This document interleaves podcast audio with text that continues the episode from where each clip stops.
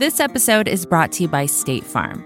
If you're a small business owner, you know that it isn't just your business, it's your life. And whatever your business might be, you want someone who understands. That's why you might want to check out State Farm Small Business Insurance. Why?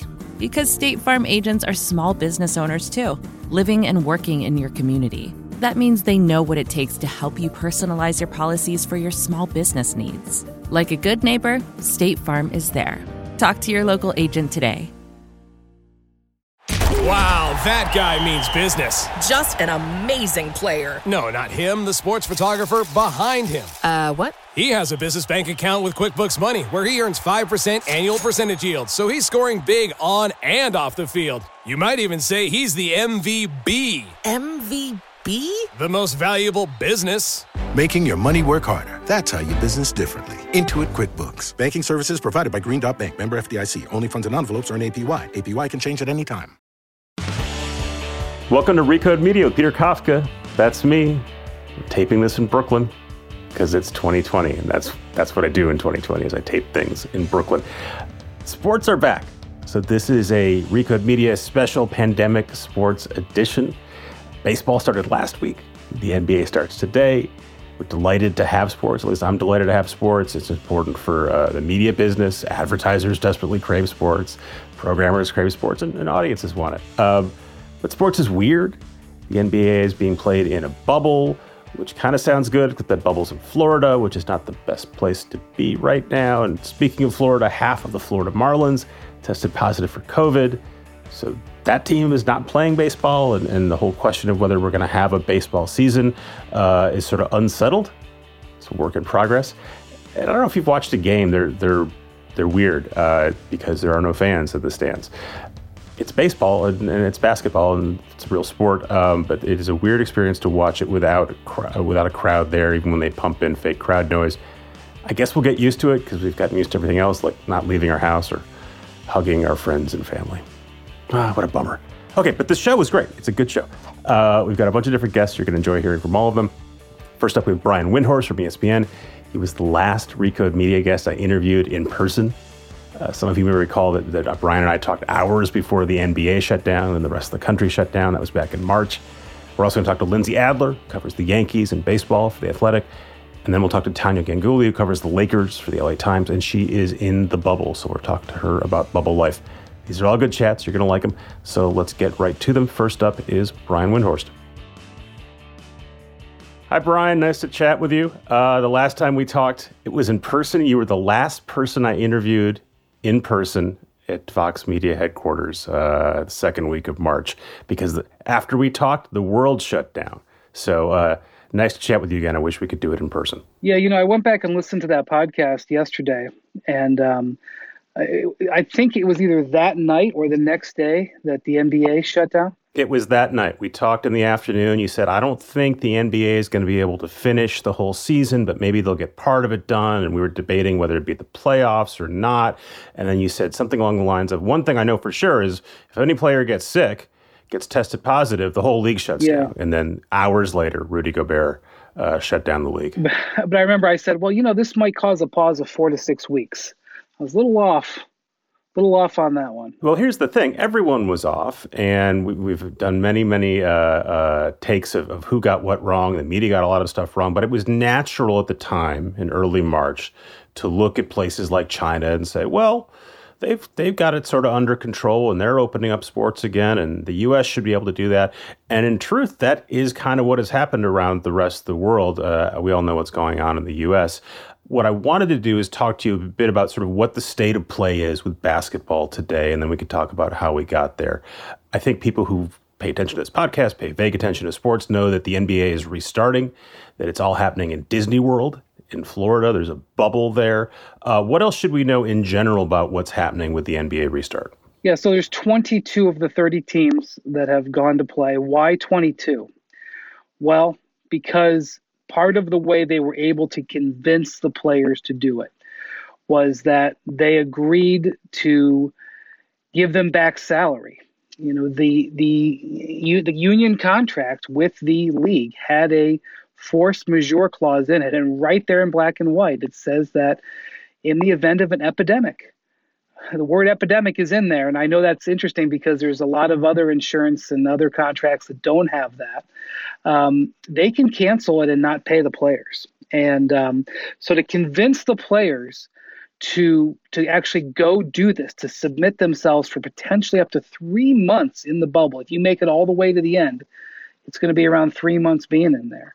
They had to basically save enough television money to make it worth the players while. And so uh, they couldn't do all 30 um, because they were just a little bit worried about handling that many people, and they they negotiated back and forth for a while. But by bringing 22 teams in, they will play 80, they're going to hopefully play 88 regular season games um, where television revenue will be able to be collected and they will be able to save $650 million in salaries for players that otherwise would have been lost.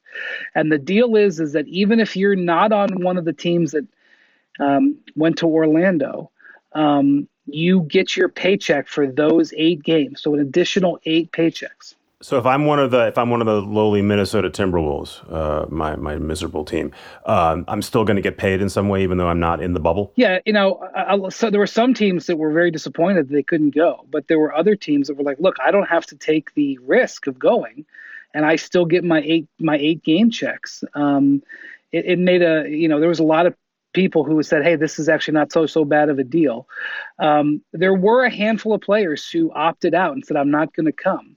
And if you were not excused, in other words, you didn't have a pre existing condition or you didn't have an injury, you just said, hey, listen, I just don't want to play, you didn't get your paycheck for for those games. Let's just sort out the money part. So you have the players, you have the league, you have the networks and the advertisers uh, is all of the money that advertisers had committed to spending down the NBA is that still going into NBA games? Uh, is all the money the NBA was expecting to collect from from programmers like uh, Turner and ESPN are they still getting that, or or is all this sort of prorated? Yeah. So the a huge key was uh, seventy games. So. Uh, most of the television, the local television contracts, have a clause in them that says you you have to be guaranteed 70 games. You know, normally there's 82 games, and the other, which means that you can you can get up to 12 games a year that national television can take from you uh, not put on your air. But you're guaranteed 70. The in the case of um, the New York teams, uh, MSG is guaranteed 70. YES is guaranteed 70. So most teams had played between 62 and 65 games. So these eight games for these 22 teams, all, for almost all of them, not quite all of them, will get them to that 70 number and guarantee that they will get their full local television money. And in some cases, it's millions of dollars per game or millions of dollars. You know, it's hard to say that you're saving the money or earning the money because this is basically capturing money that otherwise wouldn't have gone out the door. So by playing these 88 regular season games, they satisfy a majority of teams' local television deals and also return 670 650 million that would have been lost. And so the overall you know the overall savings is it's a billion dollar move to be able to play just you know these 88 regular season games and then the playoffs. So when you say savings, you're not not saving money. You're you're, you're retaining right. money that, that would have been you're, lost. You're, Got it. you're closing the window as the money's flying out, the COVID window. You know the the thing about this is though that this they're not playing at Disney World for free. You know, uh, Disney World is you know owned you know owned by Disney obviously. It also owns uh, ESPN ABC the primary sponsor. So there was a working together. And um, it's costing the NBA about 170 million dollars to use Disney World for these three months to use um, multiple resorts to use their facilities now uh, to get food to get uh, uh entertainment to get other things. Now I have no idea what the actual value of of renting a you know if you were me peter called up uh, bob Iger and said hey how much to rent throughout three hotels and three arenas for three months?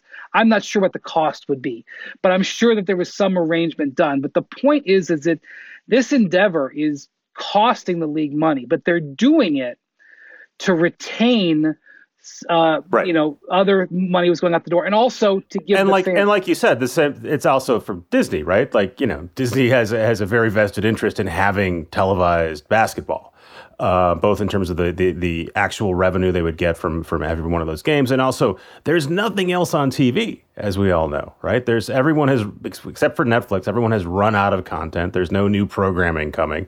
Uh, there's no live sports, and and so the in theory, the value of of any kind of live sports goes way way up uh, for Disney and everyone else over the next few months. Yeah, so the first Major League Baseball game out of the chute, which was the defending champion Nationals against the uh, um, was against the Yankees uh, last week over the weekend. Um, Yep. It got four million viewers, and it got rained out in the sixth inning. So, uh, you know, there were probably some viewers on the West Coast who didn't get to watch it, but uh, that had four million viewers, which was one of the highest rated regular season telecasts. I don't remember what the notes were, but it had been a long time since four million people watched a game on cable, and so there's an entire slate of NBA games and NBA playoff games coming up on ESPN and TNT, and they are hoping for ratings in that in that range. But in the short term here, and one of the things that is set up with these arenas, you know, if you watch a um, Trailblazers Grizzlies game, if the Trailblazers are designated as the home team, the Trailblazers local sponsors that they have sold will be shown on the boards around the court. I don't know what some of the local Trailblazer sponsors are, but um, and so they they're doing everything they possibly can to retain every single dollar that they can, in addition to providing the fans with something to watch. I know that baseball has changed some, some of the rules of the game. Uh, and again, baseball's a whole other situation. Maybe baseball's not going to happen after all. Uh, but they've they've changed the designated hitter rule. They've changed. They're going to put a man on second base in extra innings to make the game go faster. Any changes to the way the game itself is actually going to get played, or is it still basketball the way we were watching it last spring? No, um, there's there's changes to like how they're going about it. Uh, you know, the players are now socially distanced on the bench. Right. There's all kinds of there's a hundred pages worth of rules of how they have to operate while in that that uh, bubble environment. But in terms of what's going on out there on the rectangle of the court, it's going to be regular basketball. They're still posting up and dunking and banging into each other, and all of that. Yeah, and it, it is a little absurd, Peter. I will say that um, uh, that you can go out there and sweat against and, and bang into a guy at the middle of the the lane and knock a guy on his backside and, and all that stuff. And you know they're not supposed to be really slapping fives, but they are. Yeah, yeah. And then you go over and you say, no, no, no, I have to sit five feet from this or six feet from this guy on the bench. It's a little, you know, so it's a, you know, it's a little bit absurd, but they're doing the best that they can. And um, you know, we haven't had a, a, a release of tests in a week, but the last time the NBA released testing information, they had zero positive tests in the bubble. It's been a incredible success thus far, but of course, it's so fragile. Right, everyone's crossing their fingers, and what happens if we do have an outbreak? Again, we're seeing that in baseball right now as we're speaking.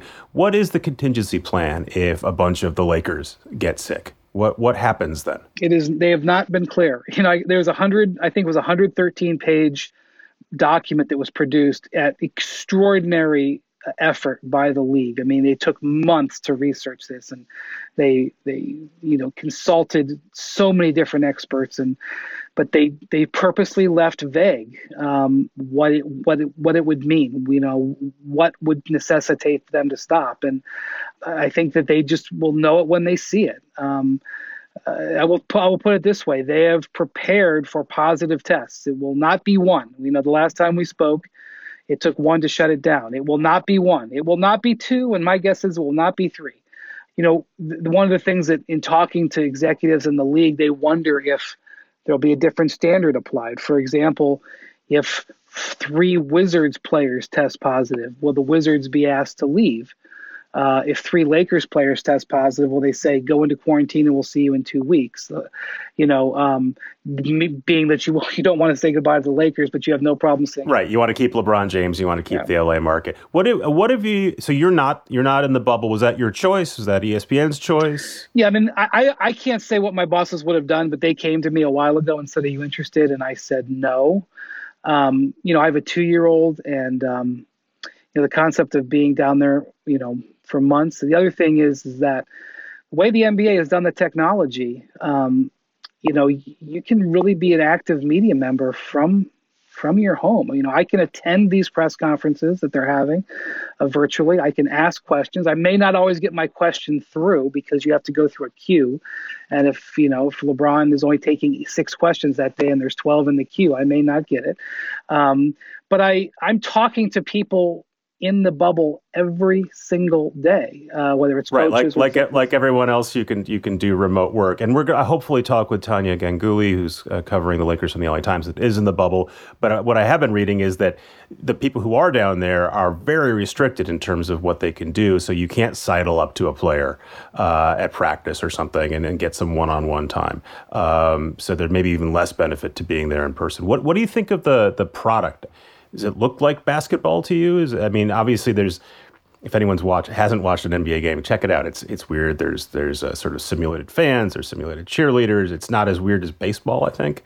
Um, it kind of reminds me of like going down to a YMCA and watching a game. It kind of looks like a, a small court. Uh, have you noticed any change in the actual product?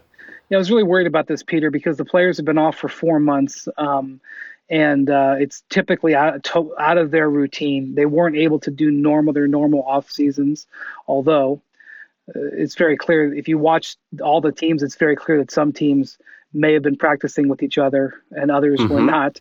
Um, that's one of the it's one of the things that's being whispered amongst executives, um, but I don't know.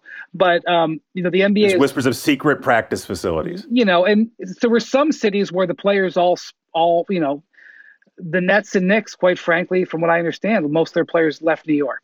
Um, mm-hmm. Whereas the Lakers and the in the in the Clippers, a lot of their players stayed in L.A. You know, so some of it was just the idea that where physically you were. You know, the yep. the Raptors, for example, were north of the border. All of their players, I believe, except for one, are American and so they all came back to home you know? So some of it was a matter of your market but um, so i was concerned about the quality of play. It has been better than i thought. It is not great.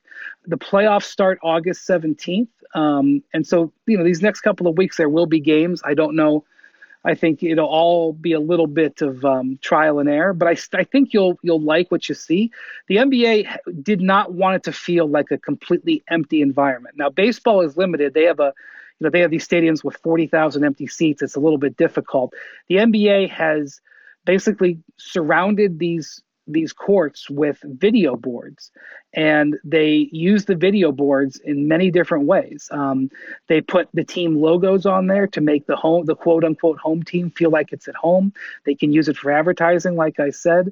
And one of the things that they are um, that they are doing is they are letting fans come in to in real time allegedly real time sitting in front of their webcams and they can be and unlike baseball where there's cutouts you can actually have live fans in a matrix along around the court.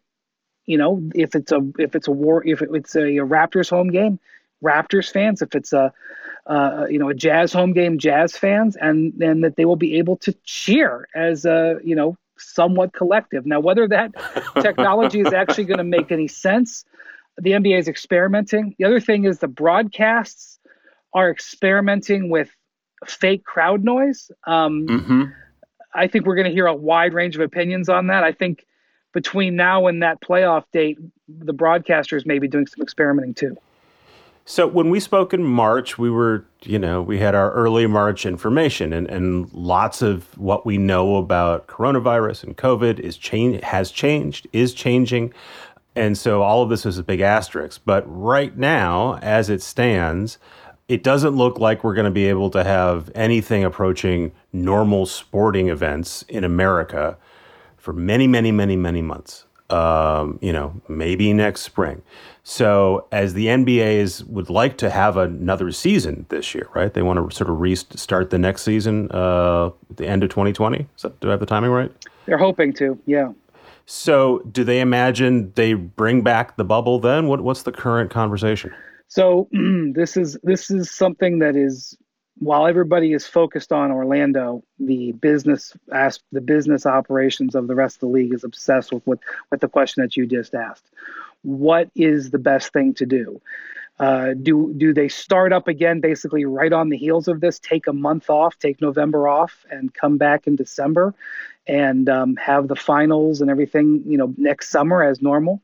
Does this bubble work? And if you're not going to have fans anyway, do you look at uh, another bubble environment or multiple bubbles? Um, because if that's the only way to, to a- execute the games, or with the you know the the belief and the hope about a vaccine do you just delay? Do you push next season off and you take another four or five months off and hope that you can have a vaccine not only for the safety of the players but for the concept that you can bring fans in? Because peter about 40% of the nba's revenue is derived from the people in the building not just for the ticket buying and the beer buying but you know the the the, the sponsorships and not just the signage um, that you see, um, but also a huge, huge way teams do money now is with naming rights. They have all of these mm-hmm. clubs, mm-hmm. and they're you know Lexus buys this club and BMW buys this club, and and and that's all gone. Um, the Golden State Warriors, who have this brand new arena, was completely built on to squeeze every dollar out of this new arena, and and for them, about eighty percent of their revenue is based on that arena, based on fans coming to that arena. And so, you know, uh, so the, the, thought process is which is the best path, and and we can sit here in July and and guess, but we may not know until October. We may not what's, know until what's, December. Is there one school of thought that sort of has the most momentum or has the most powerful folks pushing for it, or is everyone sort of shrugging their shoulders at this point, saying we literally don't know? Yeah, I, I think so. They're working on scenario A, B, C, D, E, whatever. I think the idea that I would, you know, the, the thing is, I, I think there's never going to be a one size fits all, Peter, because um, we're going to have markets where they're probably going to allow fans. Like, uh, you know, they seem to be very aggressive in states like Atlanta and Florida. It's very possible that the Atlanta Hawks will be allowed to have 5,000 people in their building or, or 7,500 people in their building and they can sell tickets, whereas the Golden State Warriors and LA Lakers cannot. And so, do you go forward from that? And and and then you have to make a deal with the players because while teams' revenues are now obviously going to be going to fluctuate, mostly fluctuate down, players' contracts are guaranteed. You know, I signed a contract in 2018 for four years. It says what I'm supposed to get paid in 2021. Well, you know, they're going to have to come to an agreement with the players. They're going to have to basically reduce their contracts. And that's actually already happened. The players right now since um, since May have been taking a pay cut. Uh, you know, every player is getting you know I think about ten or fifteen percent less. So um, that's all got to be worked out. But um, so we're going looking at the spectacle of millionaires negotiating with billionaires, right. and and and and the fans themselves won't have a lot of sympathy for it. That's right. Um, but I, I think that one difference there is that I think pretty much everyone in America uh, right now has at least some degree of empathy for the idea that no one really knows what's happening. We're all unfortunately making up it as we go. Any any any uh, anyone who's got kids who are supposed to go back to school That's in right. September knows about this kind of uncertainty. So I guess, and this is the worst kind of journalism, we go, we'll wait and see but we will wait and see. Um, so maybe we can come back and talk to you in a few months, see how it's all going. Yeah, and I hope that um, everything I said here didn't prove to be foolish. Um, that's that's you know that's my only gambit. I don't know. I, I, credit you for getting it mostly right last time out. I, I will so we'll see we'll see how this one holds up. Brian, thanks for your time. Thank you, Peter. Take care. Thanks again to Brian for coming on. He always makes me feel smarter. Next up, we're going to hear from Lindsey Adler from The Athletic, but first, we're going to hear from a fine sponsor. This episode is brought to you by State Farm. You've heard it before. Like a good neighbor, State Farm is there. But it's more than just a tagline, because State Farm agents are small business owners themselves who live and work in your community. And if you're in the market for small business insurance, who better to work with than an agent who understands what it takes? State Farm agents can help you create a personalized insurance plan that fits your small business needs and budget. Talk to your local State Farm agent today about small business insurance. Like a good neighbor, State Farm is there.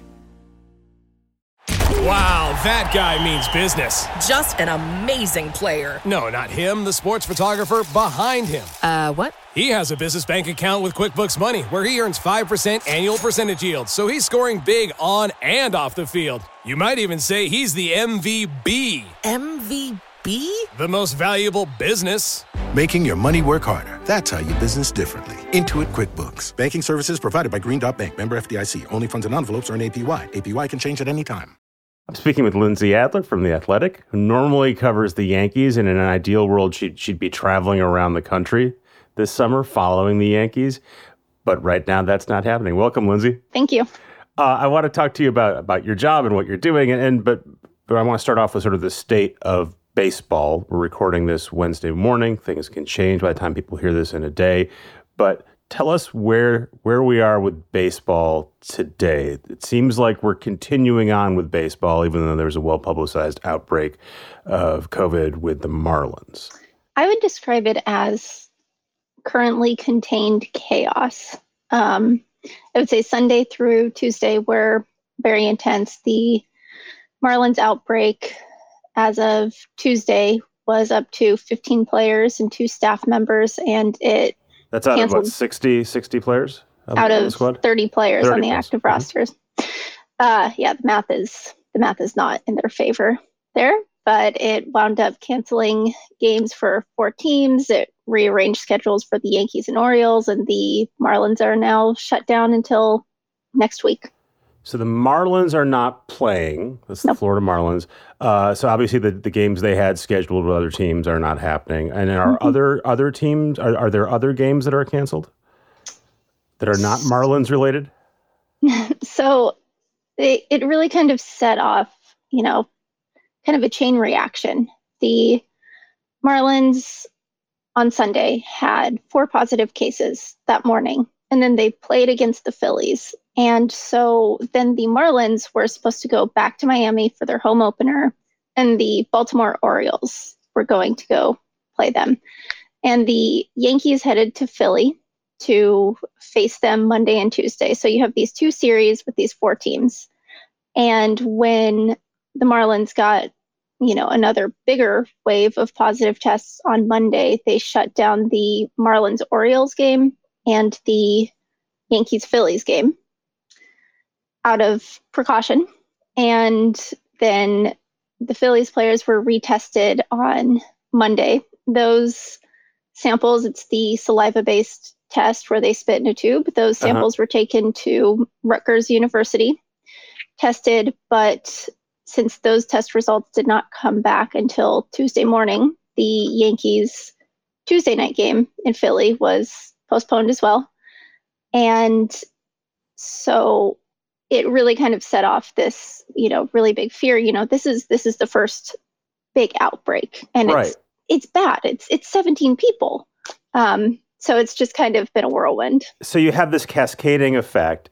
Mm-hmm. Um, you know, we saw, I was talking to Brian Windhorst uh, from ESPN, and we all remember what happened uh, way back in March when Rudy Gobert uh, tested positive, and you had that crazy scene where the arena is being cleared out and no one knows what's going on. And, you know, you could cut the NBA a little slack because they weren't really ready for this. But baseball has had four months to prepare for this.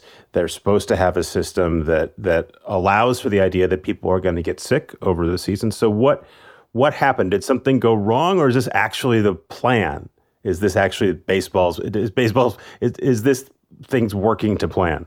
I believe that the league is working pretty hard to find out to, to the best of their ability where this outbreak started with the Marlins. But the thing to understand about baseball versus basketball is basketball is played in a bubble, whereas baseball's protocols, you know, they're very extensive and they make a lot of sense, but they are very reliant on personal accountability. The the, and, the main idea is that teams are traveling mm-hmm. from stadium to stadium like they normally would. They're playing in an empty stadium. Um, so th- that's their version of the, they don't have a bubble. They're just supposed to take care of themselves and and travel. Mm-hmm.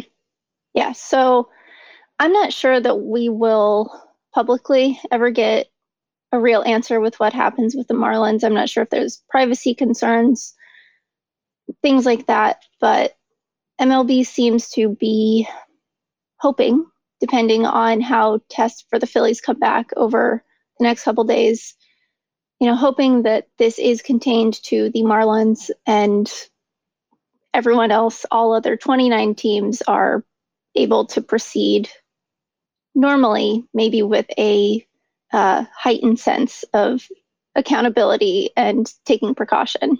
So the idea is MLB wants to believe this is a one-off event, that this is unfortunate that half of a team got got sick, and that the other this won't happen at the other 29 teams, and they can proceed as normal. Carry on. Hopefully. Okay, I've never met you. I'm looking at you through a video screen. You seem to have a skeptical face, or, or you seem to be treating this proposition skeptically. What do you? What do you? I mean, I we can't predict the future, but what do you think happens to baseball this year? Are, do we get through the the regular season into the playoffs without another sort of major catastrophe? I think the issue is there's no actually well defined limit for what ends the season or what shuts a team down. You know, there's no specific number. You know, if five players on the Marlins test positive, then they're shut down for four days. There's there's nothing like that, and the choice to end the season is left to the you know discretion of the commissioner, and so it's it's subjective, and the kind of threshold that the league gave this week was getting to a point where maybe a team is non-competitive, um, which I would say having 15 of 30 players test positive is non-competitive but you know you mentioned rudy gobert and that was i was in tampa during yankee spring training that night. I was watching on tv and it very much feels to me like a you know a where were you situation. You know i packed up my stuff and flew back to new york quickly and I would say that Monday and Tuesday definitely felt like a Rudy Gobert situation, but now the sport presses on. So it's an interesting test of how this is going to work. So speaking of interesting, you you are a beat writer, you cover baseball, you cover the Yankees. Your job is to cover the ins and outs of the Yankees and, and be aware of the league in general. You now, I guess, have to add amateur epidemiologist and infectious disease specialist to your list uh, of, of attributes. How much of your time are you spending sort of thinking about your health and safety, health and safety of, of the league versus sort of who's who's pitching well? I would say that I have approximately zero brain space left for anything that is not baseball uh-huh. and coronavirus and baseball. It's it's complicated. It's something that I think about a lot because there are a lot of fans who I mean, it's been a bad year. Watching baseball is enjoyable, you know, even knowing all of the risks. When I have been watching games at home, I've really enjoyed it.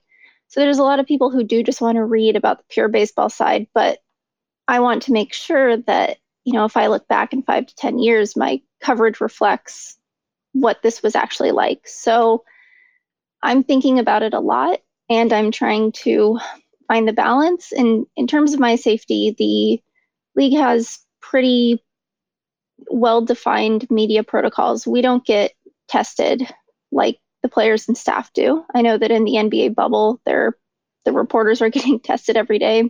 We're not getting tested. We get temperature checks. There's a limit on how many of us can be in the press box. And fortunately, the press box at Yankee Stadium is very large, it's open air. I don't think that I've really come within 10 feet of anyone in the, I don't know, 10 or so times that I've been there since training camp starts. So I feel okay, but I do feel that I have a lot of personal responsibility to decide am I going to drive three states away to watch this sport or is it better for me to stay home? Do you have the option? I mean, I I I can and kind of have to do my work remotely, although I'm actually going to the office today for a couple hours. But but I you know this is I'm working from home indefinitely. Um, do you have the option of, of covering the Yankees from home? Yes, my editors have been very, you know, firm. None of us have to go to the ballpark if we're not comfortable with it. I am still kind of trying to figure out that balance for myself. But, you know, there there is the option and I would say really at home I have access to the pre and post game Zoom media availabilities. I can watch the game. It's just for me when I'm writing about it, it's just a little bit different for me to see it in person. Sure. So I would like to continue doing that. I do think that even if I'm not talking to players one on one in the clubhouse or on the field, seeing the game for myself hope, hopefully uh, enhances you know my coverage for readers. But it's a constantly evolving like cost benefit analysis, I would say. So before we started recording, you were telling me that you were supposed to go to Baltimore, but then you realized you couldn't go to Baltimore because once you went to Baltimore, you'd be quarantined when you came back to New York. It never once occurred to me that that this this was an issue for a for a sports reporter in 2020, but of course it is. Um, had you sort of thought that through in advance, or is this something that just sort of popped up for you as well? It's really strange because I really feel that I rely on not just those, you know, in person things that I can pick up. You know, I mean, it's just different on a broadcast. I can't necessarily see every defensive alignment. I can't see every kind of weird thing going on in the dugout or on the field. And really, you know, those in person interactions with players and staff are really what's important. But I am all safety first. I will I will sacrifice talking to players from 10 feet away if it means that everyone stays safe. This is not how I expected to spend the season. no. I think everyone would be happier if we were not in this situation. So, do, is your plan then to travel with the team when you can? I guess you'd have to sort of hope that they're playing in states that New York allows travel from, which is, I think, not that many right now. Yeah, I had expected. So the Yankees were scheduled to play in Philly Monday and Tuesday, and Gerrit Cole was supposed to pitch on Tuesday. So I was planning on just kind of making it a long day trip from New York. Just drive out there in the morning, drive back at night. I don't know really if that's in the cards. And yeah, it, you know, as the number of like states that now have quarantine restrictions when you re-enter New York State. I think that's kind of going to um, set the parameters for me. But I'm not getting on an airplane this season. I'm not going anywhere near, near Florida. So I was kind of thinking that I would just stick to the Philly, Baltimore, DC kind of the Acela corridor area. baseball. Yeah. Yeah. Okay. Yeah. And and let's talk a little bit about about the actual games and, and, and the product. I watched a little bit of. Uh, I just sort of had it on a background uh, a few days ago. Uh, it was an A's game, I guess probably opening day, um, and I got a giggle out of the the funny uh, cutouts in the stands. Listening to the play by play was interesting because there was a lot of discussion of Black Lives Matter. Um, which is also very different in 2020 it seemed like the baseball was baseball. I think there's a couple rule changes that are mainly around the DH. Is, is anything? I mean, does it look like baseball looked like last year? It looks like baseball, but it looks like sloppy baseball.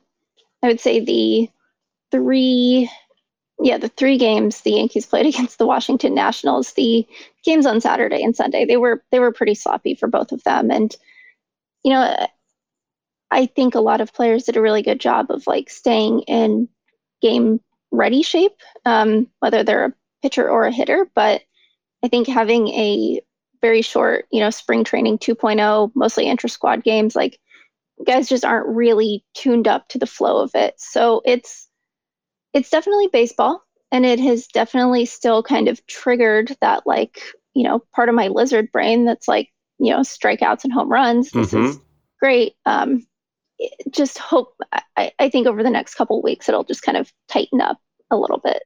And what what's the audience reaction? Um, people are starved for sports, right? There's a whole theory that that the stock market is being influenced because there's people who would normally be watching sports and betting on sports, and they're betting on stock instead. Um, are are they flocking back to watch baseball in in record numbers just because it's there, or something else? Yeah, the the Yankees and Nationals opening day game on Thursday, which was eventually shortened by rain ESPN sent out a release. It was like just an absurd number of viewers, um, you know, kind of record setting for them. There was a lot of interest there. I am not sure in terms of general television audiences. I have felt that more people have been reading my work, engaging with my work, you know, kind of, it, it's kind of reverting back to the natural dynamics where I can just tweet about you know someone's day at the plate or something and there are five people who agree with me strongly and five people who disagree with me strongly and i'm like okay so this is just this is just how it works pre we're and post pandemic right, we're back. Yes. We're back. Yes. Okay. Well I, I mean we'll take normalcy in any whatever version we can get it. Um, if you had to bet today on whether that we finish a season and get through a world series what, what do you think the odds are I would say that when I am in the ballpark, it feels like we're going to get through the season. And then when I am sitting at home reading or reporting the news, it does not. I would say this Marlins situation kind of influences that, but I think it's still 50 50. I just, it's too hard to gauge where this yeah. is going because it was, it was, a dumb trick question, but I, I appreciate that you you answered it. You, you 50-50 is always the right answer, right? It could happen, it could not. I mean, I have no expectations anymore after this year. I'm I'm I'm, I'm done predicting things. I think. I just looking at you and I'm looking at the thinking of the the dog sitting in everything in flame picture, and this is fine. That's. I got three text messages from people with the Yankees with the "This is fine" dog yesterday. So okay. all yes, right. that is yes. that is it. That is the the meme says it all. Um, I'm going to let you get back to work. I appreciate your time, Lindsey Adler from the Athletic. Thank you. Thank you. Thanks again to Lindsey. Now we're going to chat with Tania Ganguli, who is live in the bubble in Orlando. I'm speaking with Tania Ganguli. She covers the Los Angeles Lakers for the Los Angeles Times, and she is in the bubble in Orlando. Welcome, Tania. Thanks. Thanks for having me. Um, how long have you been in the bubble? I got here on July 12th. So I think this is a good Rorschach test. I think some people, if you said you are either going to cover basketball, you're going to go to Disney World and do nothing but either play basketball or watch people play basketball for up to three months. Some people would say, that's great, sign me up. And others would say, I want no part of this. I, I need more going on in my life. Um, it's your job, so you have to do it. But how is it going? It's going pretty well. I think I sort of fall in the middle of what you're talking about. Um, I it's it's just such a cool opportunity to be able to cover this experiment here. Um, so it was important to me that I got to do it.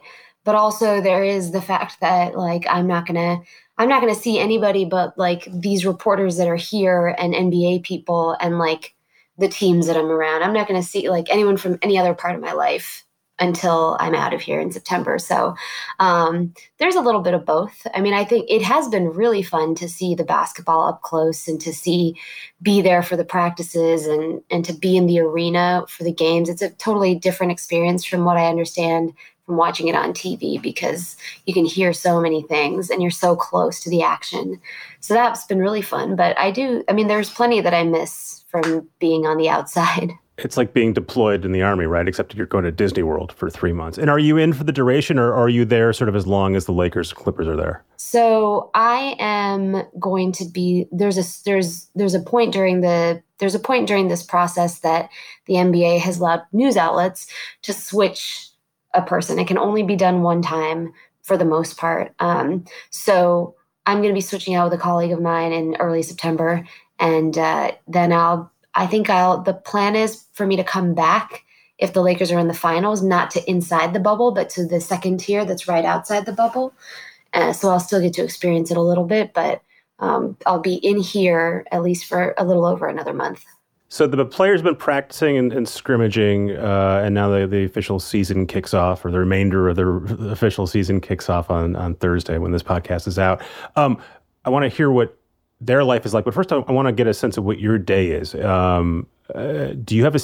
I think we were going back and forth, and you weren't sort of sure what your schedule was because you hadn't heard from the NBA. It seems like a lot of your day is sort of dictated by what the NBA is telling you you should and shouldn't do, or what you can and can't cover. What's an average day for you right now? So they ask us to give them our requests two days in advance. So I want to interview so and so, or I want to go see this game. I want to go to this practice, or I want to go to this game. Um, for to, for Thursday night's game, for the opening games, they they asked us yesterday. So today is Tuesday. They asked us three days in advance because they wanted to sort of get ahead of things. So that's part of why it's hard for me to to say what my schedule is going to be like a week from now. And actually, I've been talking to some other reporters about this, like because we're all getting a lot of podcasts and radio requests, and some some stations they think they're being considerate by. I mean, I, I think everyone thinks they're being considerate by giving you as much advance warning as possible. Uh-huh. But it gives us so much anxiety because we're like, we, I have no idea what like my day is going to be like in two days because they haven't told me yet if I'm approved for this or if I'm I'm approved for that practice or that game. So we find out we find out the night before. Everybody gets their approvals the night before and then you plan your day accordingly. It can really be any time. I mean, they don't like the it's not like they're giving doing the West Coast teams a favor and letting them practice later. They're everybody's everybody's practicing at whatever time the NBA says they will. Sometimes that's 9 a.m., sometimes that's 6 p.m. Who can say? Mm-hmm. And so there, I'm assuming that you don't have autonomy in terms of like you don't get to walk wherever you want to go. That you're sort of have to badge your, you got to get badged in. You're approved for this, but not that. When you're not at a at a at an approved practice or game or whatever you're at, are you allowed to move around the campus, or do you have to sort of go back to the hotel room and sit there? No, we, we can move around, but it's a very limited area that we can move around to.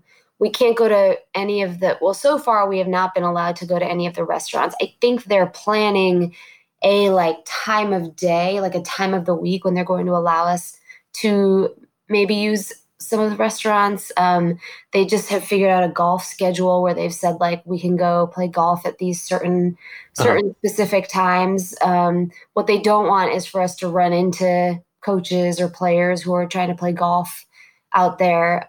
I've noticed over the last few days, there's been see, the security seems to be a lot more aggressive in making sure people aren't going where they're not supposed to. And I'm not sure who else is in the category that we reporters are in, which is the I would I think we have the most restrictions on us. We have the fewest places that we can go but it's, it's not just i know it's not just us but i'm not quite sure who all it is but team people the players and the people who are here with the teams they can basically go anywhere they want. So they can they, roam around yeah. They can roam around yeah. And they can even like visit other hotels. They can visit i mean everybody's here right now so there's a lot of there's a lot of wanting to catch up with people. And so like you know frank vogel the lakers coach was telling me yesterday that he he's thinking of uh, going to visit with the Pacers staff. That's those are people that he coached with for a very long time. The Pacers have had a lot of continuity, and so he, you know, he used to coach there, and he's like, maybe I'll go say hi to them and hang out there a little bit. Um, so there's there's the opportunity for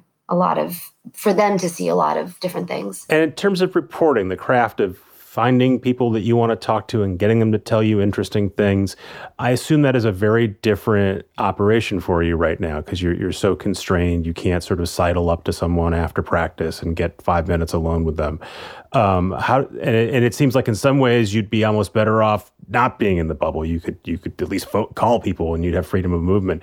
How how are you compensating for those restrictions? Well, it's actually I, I would actually disagree with that characterization because uh-huh. it's it's actually from a reporting angle, it's been pretty good. I mean, there's there is an opportunity still if you know someone there is an opportunity still to talk to them because they might come up to you or they might walk by you and if you say something they'll they'll be willing to talk to you if if you're someone that they know mm-hmm. um, i think that also what's also possible one-on-ones are, are possible here they're allowed um, you know a lot of it it's a little bit more rigid in that you'll have to you'll have to set that set it up with the PR person.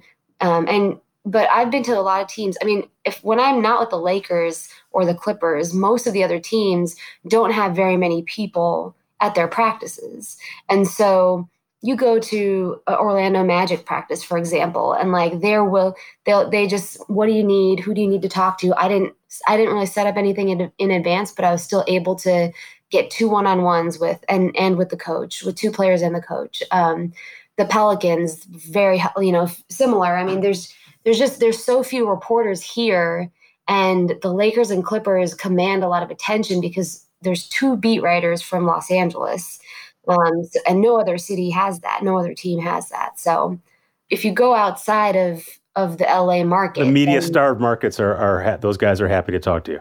Yeah.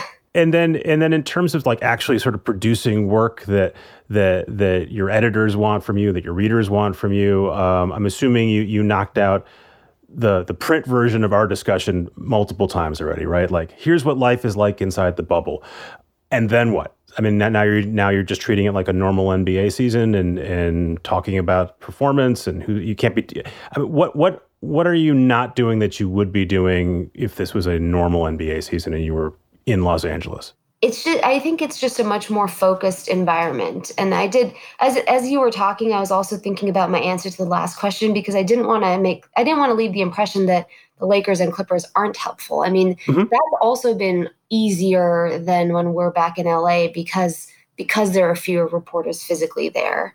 Um, you're not getting, I'm not getting like crushed by people trying to talk to LeBron James, which is what would always happen in the pre COVID days.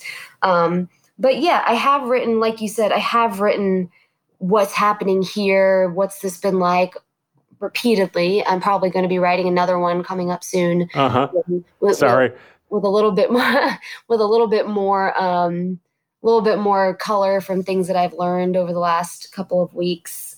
I, I have found that like people have been really interested in even like things that aren't that I'm like that's just a normal thing that's happening in my day. It's not it's not interesting to me, but like but it's also like this is such an experiment. Like no this has never happened before. And so um, I think there's a lot of curiosity about how they're doing it and if it's going to work. Yeah, there's a lot of curiosity. Um, we're starved for any kind of sports information, right? Because we just haven't yeah. had sports for months, uh, and you're right in the middle of it. So for the players, um, again, I've followed the tweets, and initially the people were complaining about the food, but the food turned out to be okay. And um, I think everyone sort of wants the story about the players behaving badly, or or wrecking a golf cart, or you know, sneaking a, a substance onto into into campus. What's your sense of sort of how they're adapting to it? Are they sort of have they adapted? Uh, they've been here for about three weeks. Um, right now, at this point, it's not that much longer than like a long road trip might have been. Mm-hmm. Um, so I think we're going to really start to see the impact of of being here and sort of the the opportunity to go stir crazy. I think we're going to see that in the next few weeks. But so if you're, you know, if you're looking for the crash golf cart drunk player story that wait a week or two? well, I think one of the um, one, someone was saying yesterday that one uh, David Griffin with the Pelicans, he was saying that that there's he feels like it was really you know like the the sort of the uh, monotony of being here and being here and having to do the same things every day like that he could see wearing on people. But once they started playing games it was actually he called it like a shot in the arm because he said like that really helped because finally after four and four and a half months teams were able to play against other teams. And so that was that was useful for them. And he thinks that things to break up the monotony will be helpful um, in players continuing or you know players not being not uh, well and for lack of a better way to put it like not popping the bubble you know mm-hmm. not creating a situation where they're going to be dealing with something like baseball is dealing with. Right, right. Um, and then what's how are the games themselves for the players? Obviously, you can't recreate a, a, a packed or even half full uh, arena. And so, what is it like for them playing for basically just themselves and with themselves and other and other players, and not for an audience? I think the Lakers are to some degree kind of enjoying creating their own atmosphere um, they've been the loudest team here. Like in, I've I haven't watched every team play, but I've watched several teams play uh, in different arenas, and I've watched the Lakers in different arenas. They're so loud. Like they, it's not just it's it's the way that they talk to each other on defense. It's the way that they cheer for each other from the bench. Um, the trash talk, you can hear it. They're just a very vocal team. And so I think that, you know, they are a team that feeds off of their crowd. And there are Laker fans at almost every game they they play, like not just at home on the road. Mm-hmm. They'll go and they'll hear they'll hear a cheer when you know they're winning a game on in some some arena that you would think would be hostile. So they do feed off of that, but I think there's like a realization too that they're gonna have to do it themselves here, and and they also like really like each other. Like this is a team that somehow like they just have like they just very get along very well more than a lot of teams do. And that's part of what's helped them that's part of what's helped them like get through some of the things that they've dealt with this season. So i think they're enjoying kind of making fun of not not making fun of the atmosphere but like like joking around about like they'll they'll come out during warm-ups and like point at the point at the seats where there's right there would be a crowd normally, but there's no crowd, and like they'll they'll ham it up like that, um, just kind of be goofy with it. How do you think that works by the time we get to meaningful games and playoff games and finals games, where that sort of atmosphere is is part of the game and, and will be gone? Yeah, it's going to be strange. It's going to be strange for them, and there. I don't think that at that point, I don't think you're going to be seeing as much of the joking, as much of the like. Um, you know, I think I think they'll still have fun with each other, but I think the tone is going to be yeah. very different. So yeah, it's it's going to be a really strange thing for for someone like someone like LeBron who's been to so many finals and who's very comfortable with like the tension of a final series, he's not going to have that. Yeah, and, and, sort of when you when you take a weight away from someone, sometimes that's great, and sometimes it sort of unbalances them. I know this is a long way away, but in theory, if the bubble works and, and this all works and they get to have finals, then the NBA is going to be trying to figure out what to do for end of the year when the new season's supposed to start. Are is anyone talking about that? Who you're bumping into? Like we might have to repeat another version of the bubble uh, a few months from now.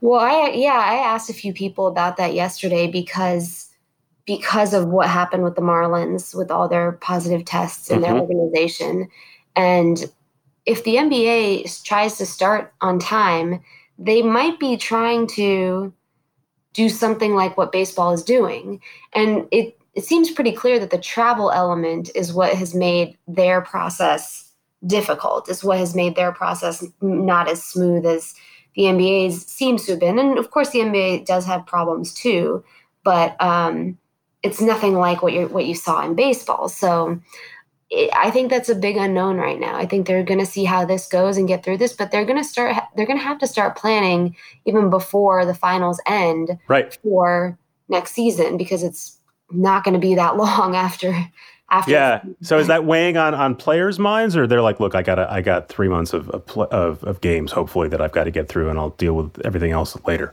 i think it's that i think that's the mentality right now it's that like how like they have very little control over this and like yes they're worrying but they just are trying to put it yeah yes they wonder about that but they're trying to put it out of their mind all right. I am. I am. I apologize for being one of the umpteenth people to call you up and ask you what life is like in the bubble, especially since you have to go write it. But I appreciate you making time. Uh, good luck. Be well. Thank you. Thank you. Okay, we're done with our sports triple header. Thanks to our advertisers, thanks to our guests, thanks to Jelani and Joel who make the show, and thanks to you guys for listening. We'll be back soon.